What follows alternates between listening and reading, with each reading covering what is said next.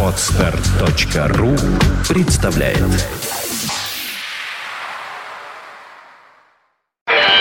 Рок. Рок-рок История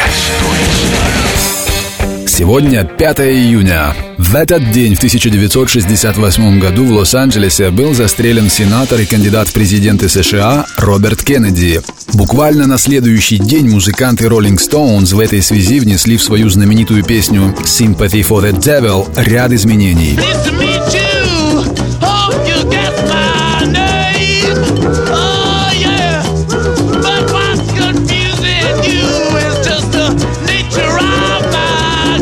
Первоначальным названием этой знаменитой песни было «The Devil is My Name». Она поется Миком Джаггером от лица Люцифера. Одна из строчек оригинальной версии песни звучала как «Кто убил Кеннеди?», подразумевая трагическую смерть Джона Фитджеральда Кеннеди в результате покушения в Далласе в 1963 году.